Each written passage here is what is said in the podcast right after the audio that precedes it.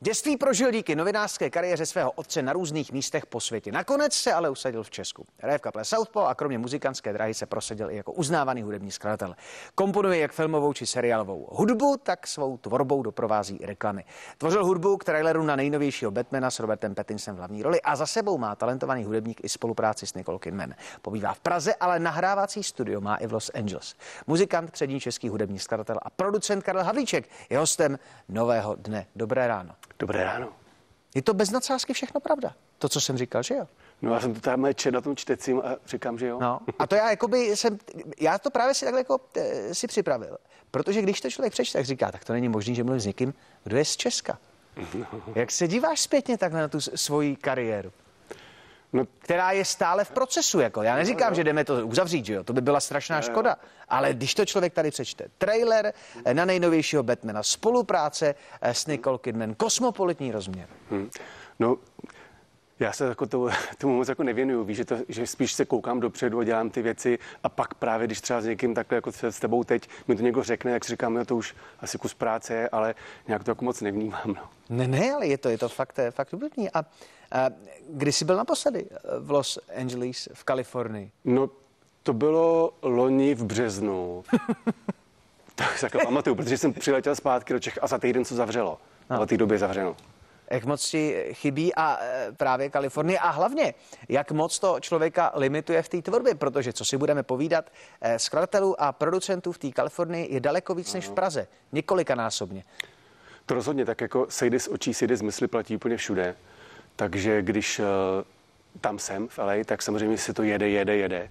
Pak to má nějakou setrvačnost, když jsem tady, ale je potřeba znova pod ten kotel přiložit, aby se to rozjelo. Hmm. Takže to, že tam nejsem, mě trošku jako vadí, no. Ale zase na druhou stranu, i kdybych tam teď byl, tak vlastně nemůžu ven mezi ty lidi do těch studií a všude, že vlastně si nestýkají ani ty lidi, takže to vlastně jako ani nefunguje, takže tam vlastně ani nemá smysl teď zbejt a čekám, až se to jednou zlepší. No.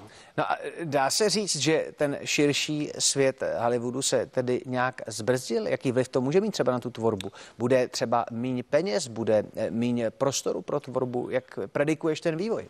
No tak celá ta transformace už jenom to, že vlastně se vyrábí teď filmy, nebo respektive ona vlastně byla na začátku se točilo, pak byl, tak byla první vlna, byl stop, pak se to znova rozjelo a teď se to tak nějak jakože asi v omezeném měřítku jede.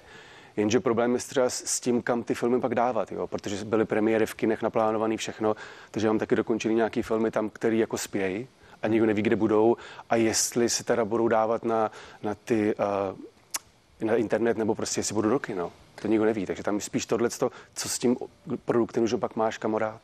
No, Smutný příběh je pokračování Wonder Woman. Dlouho se chystali velký premiéry, nakonec to skončilo na Nebo digitální platformě a James Bond je úplně no. nejšílenější příběh, kde dokonce lidi, kteří tam vložili product placement, no, tak potřebují to starý. přetočit, protože jsou ty věci no. starý.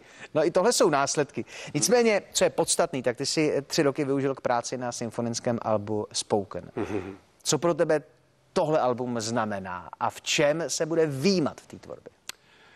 Tak to spolku vzniklo jako paralelně k týmní práci. Když dělám tu filmovou hudbu, tak vlastně jsem začal přemýšlet úplně o to v tom filmovém světě, tom filmovým prostě uh, pohledem a začal jsem se paralelně dělat jako to, tohle ty vlastně věci, ty, ty, ty písně ty, z, z toho Alba Spoken a je to vlastně jako, jako diář, který zaznamenává tři roky toho mýho života, toho cestování do LA a zpátky a, nebo někam třeba na dovolenou taky, že si beru takový malý kit, kde pracuji i prostě sebou takže vlastně to je jako časozběrný jako diář. Takže já jsem to sbíral postupně, nahrával třeba tamhle, tam na různých místech s různýma lidma a vytvořil jsem takovou jako koláž prostě, která, která byla tak jako velká, že jsem říkal, že udělám tu desku. Hmm.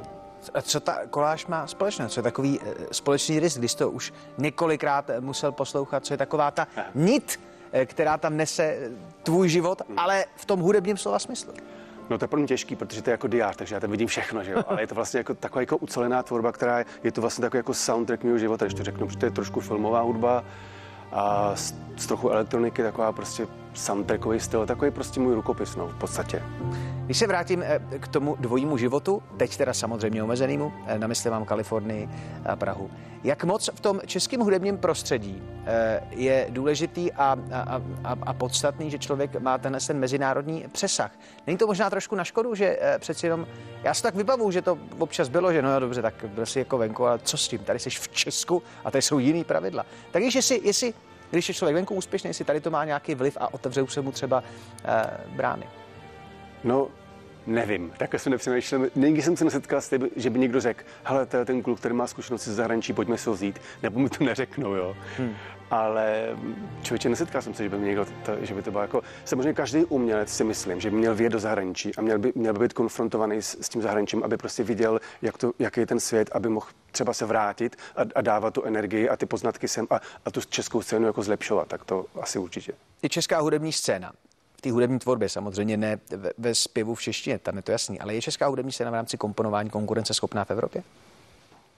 Jako rozhodně tady je hodně talentů o kterých ještě třeba nevíme, ale jako jsou, jsou tady hodně šikovní lidi a myslím si, že určitě, když si pojáš nějaký filmy český, uh, tak uh, jdou i na nominace na, na, na Oscara, že jo? takže tam ten prostor pro to určitě je. No a jak důležitý je v tomhle ohledu marketing?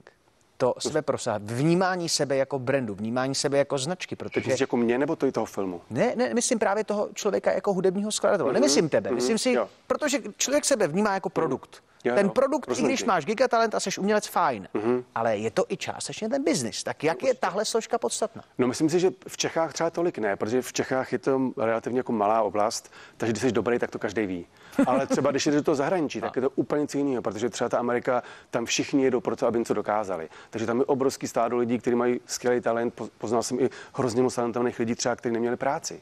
Jo, takže tam ten marketing je součástí toho, toho, že dostaneš tu práci. Jo, že prostě třeba, i když to řeknu laicky, jedeš ten Instagram a prostě chodíš na nějaký party a nějak, si, nějak funguješ i v tom sociálním světě, protože si ty, ty lidi musí všimnout, že tam těch lidí je hrozně moc. No, je to současně, součas, součást vlastně té samotné práce a je hmm. dobře, hmm. že to tady zaznívá, protože někdy si na to v Česku díváme jako skrz prsty. Ne, tohle nepotřebuji. Já jsem přece dobrý, to každý ví.